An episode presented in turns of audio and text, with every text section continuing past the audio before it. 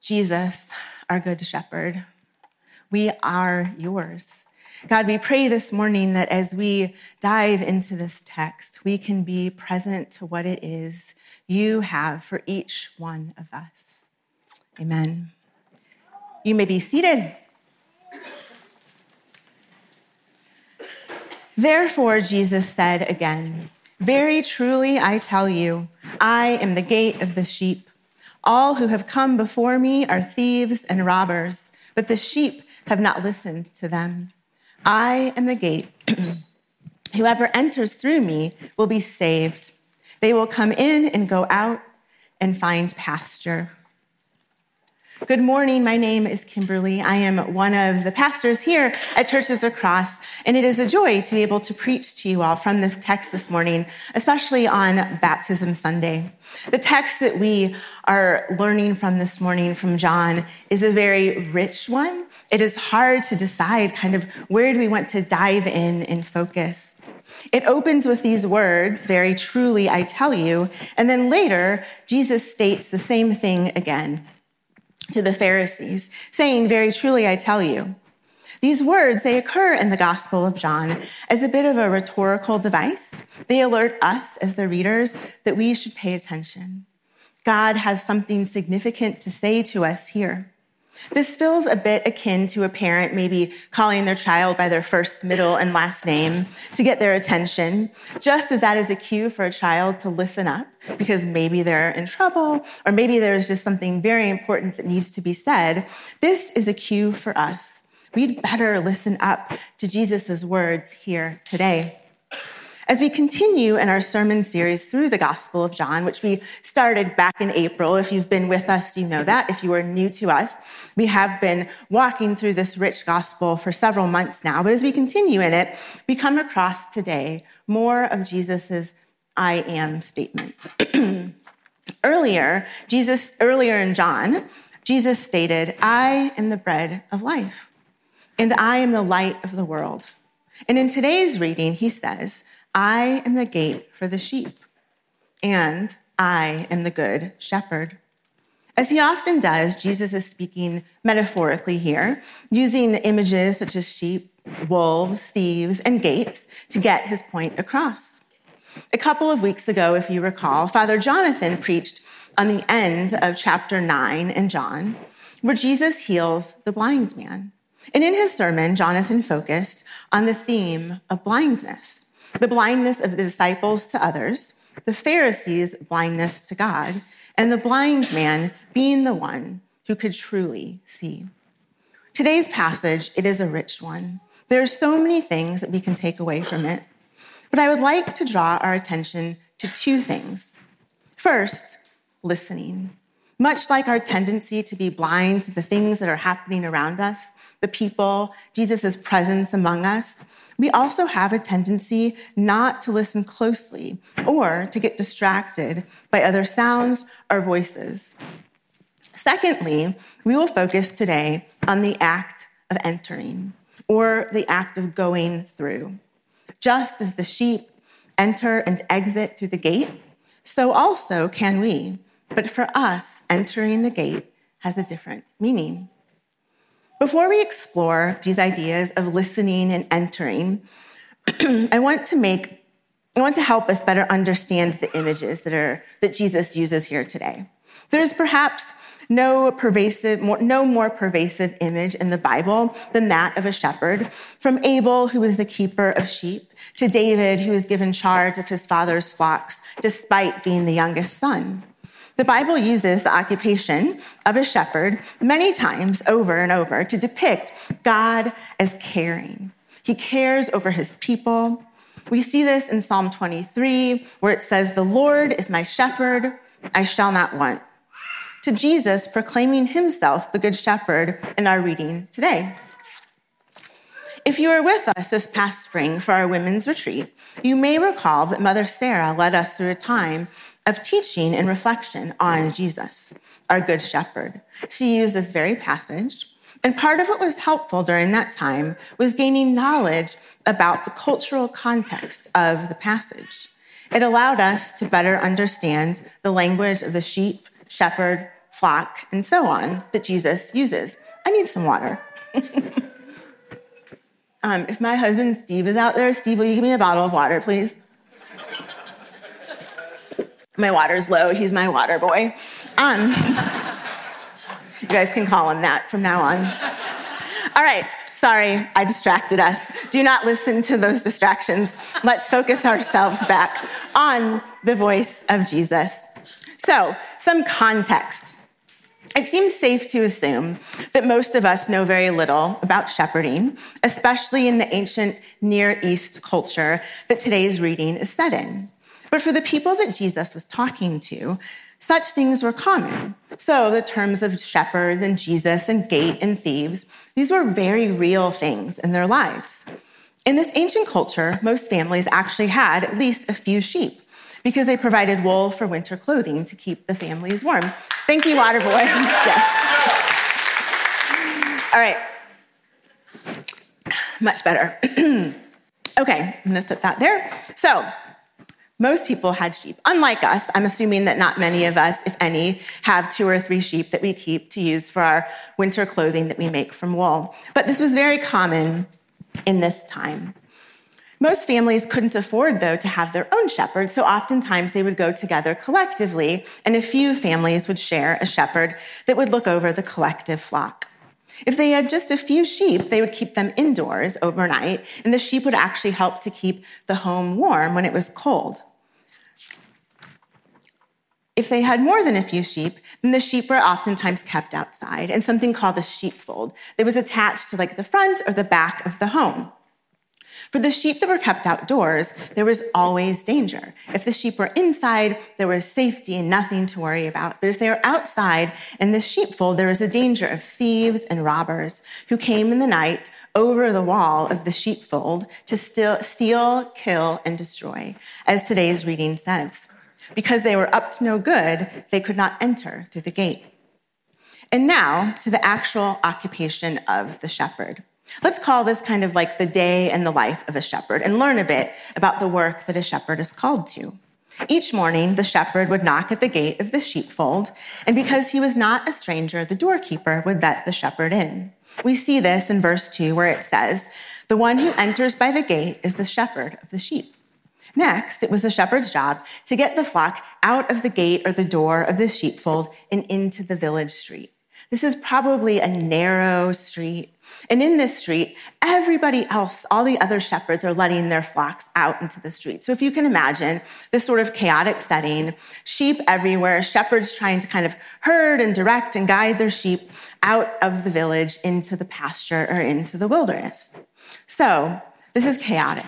And in order to do this, in the middle of everything that is happening, with all of the competing voices of other shepherds, each, each shepherd would have a unique call that only their sheep would recognize. Therefore, it was crucial that the sheep knew this call so that they could hear the voice of their shepherd and understand where it was they were to go. In his book, The Good Shepherd A Thousand Year Journey from Psalm 23 to the New Testament, Kenneth Bailey shares a story from a Syrian student of his. The student provided an example of just how important it was for the sheep, was or is, for the sheep to know the voice of their shepherd. The student shared that when a new sheep is added to a flock, in learning the voice of their shepherd, some sheep will literally have a nervous breakdown. Thankfully, the nervous breakdown is temporary. When this happens, though, they oftentimes will bang their heads around the walls of the sheepfold, making sort of this like loud, pitiful cry. Because the sheep was so attuned to the voice of their shepherd, they need a few days of therapy, really, to be trained to recognize the voice of their new shepherd. The sheep will not follow the voice of a stranger. In our reading today, Jesus repeatedly mentions the importance of knowing and listening to the voice of the shepherd saying, The sheep listen to his voice, and that the sheep will run away because they do not recognize a stranger's voice.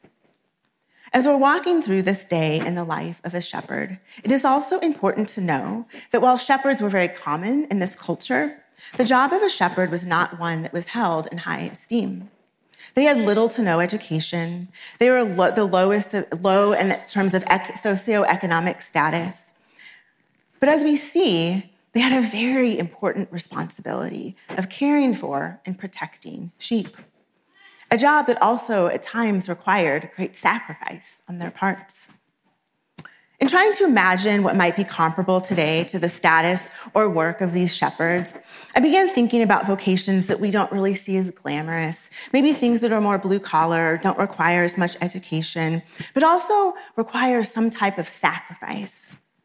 I worked several years ago as a social worker in hospice, and pretty quickly the idea of CNAs or certified nurses assistants came to my mind.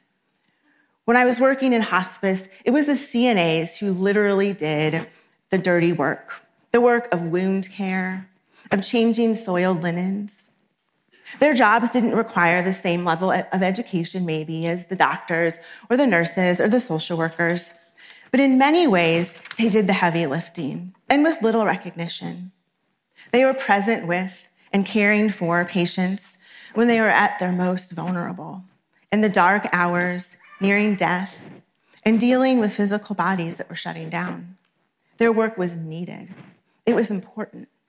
It required them to show a deep sense of care and compassion, much like the care and compassion that is required of a shepherd, and also the care and compassion that we see and experience through our Lord, the Good Shepherd. Jesus did not choose the role of a shepherd to depict himself by accident. Notice too that he's using these images of sheep, shepherds, and so on in conversation with the Pharisees, the religious leaders of the day who presumably are powerful. Jesus has a habit, though, of taking postures of humility, and when he's teaching about the kingdom of heaven, he uses the most unassuming people and situations. In order to bring us salvation, he became human and was born as a helpless infant. He rode into Jerusalem as a king on a young donkey. He died by crucifixion on a cross next to thieves. It could be easy to overlook someone who is tending to sheep, just as today it could be easy to overlook the work of a CNA who's caring for an aging parent in a nursing home or hospice care. Our inclination might not be to listen to them or to take them seriously, but the ways of Jesus are countercultural, and so we should take notice.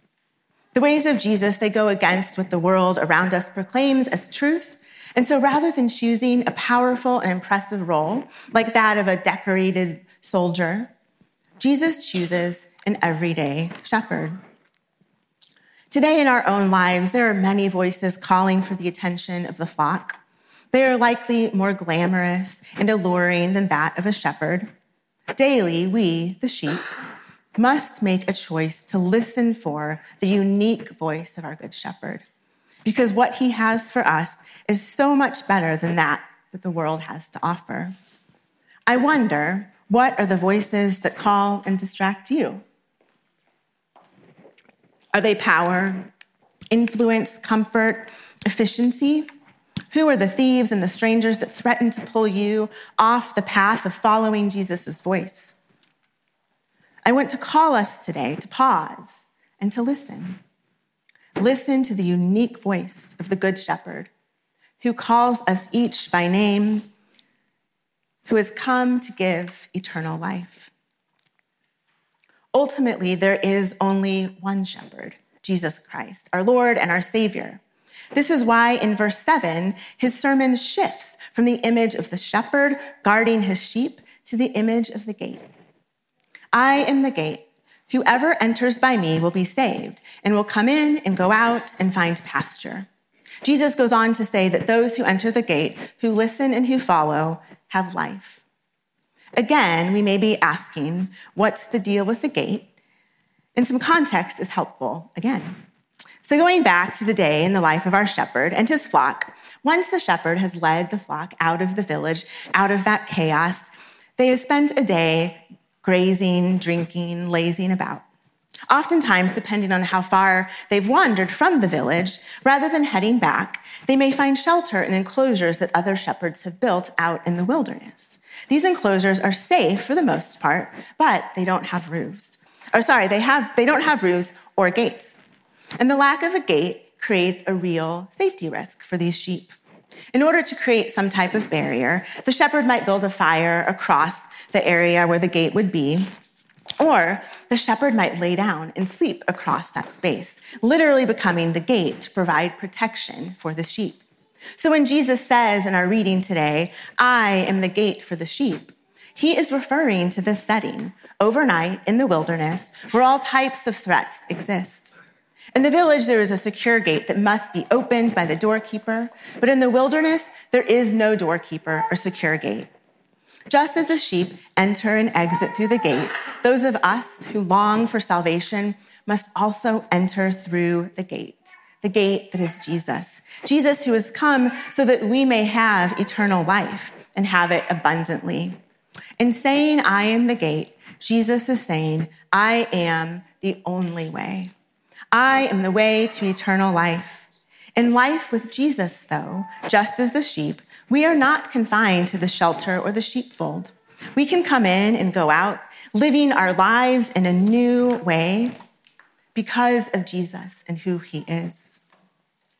St. Thomas Aquinas is quoted as saying, Baptism is the door of the spiritual life and the gateway to the sacraments.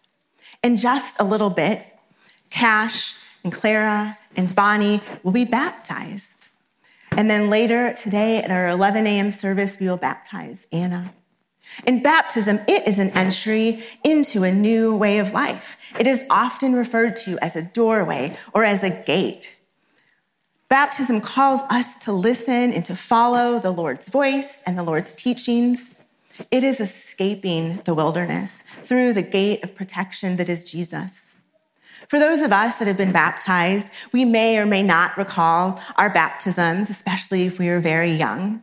But for all of us, whether we were baptized as infants or later in our life, it is good and important to be reminded of the voice of the one true shepherd and the gate that we walked through in our baptism and the ways in which it changed our lives forever. Some who are here today may be in a rocky place in terms of your faith. You may be uncertain, perhaps, because of what is happening in the larger world around us war, death, disagreement, so much pain. You may also be doubting or uncertain because what is happening in your own life. Maybe you're having a hard time discerning the Lord, Lord's voice among so many things, so many distractions and louder voices. And some here today may not yet be following Jesus. Jesus is the gate, though, and he welcome, welcomes us all into the flock. He calls us out of the false folds of the world that we have been living in, where perhaps we have been mistreated, lied to, marginalized. In belonging to Jesus, we find safety and security, not just in this world, but in the world to come. I read a story once about a pastor who, after baptizing small children, would walk, would hold the child and walk through the congregation. As she would hold the child in her arms, she would say, This is Bonnie, or this is Clara, or this is Cash. They belong to God, and they belong to us. Now, while I can't quite imagine doing that with any of the kids that we were baptizing today, um, maybe, maybe Bonnie, maybe Clara, Cash, not so sure we could hold you and walk through. But while I can't imagine doing that today, this is, it is so true of not only the children we're baptizing today, but each of us. We belong to God and we belong to each other. We belong to the good, good shepherd. The Pharisees in today's reading don't fully understand what Jesus is saying to them. This is often true of us.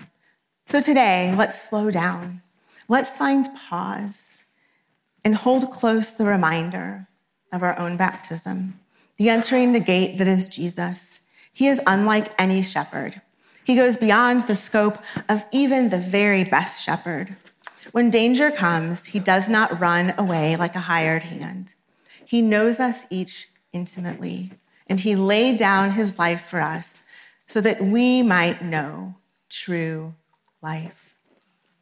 Jesus, we pray this morning that as we enter into this time of baptism, whether we have been baptized or not, we are reminded that it is in you we find real, true, and everlasting life. Amen.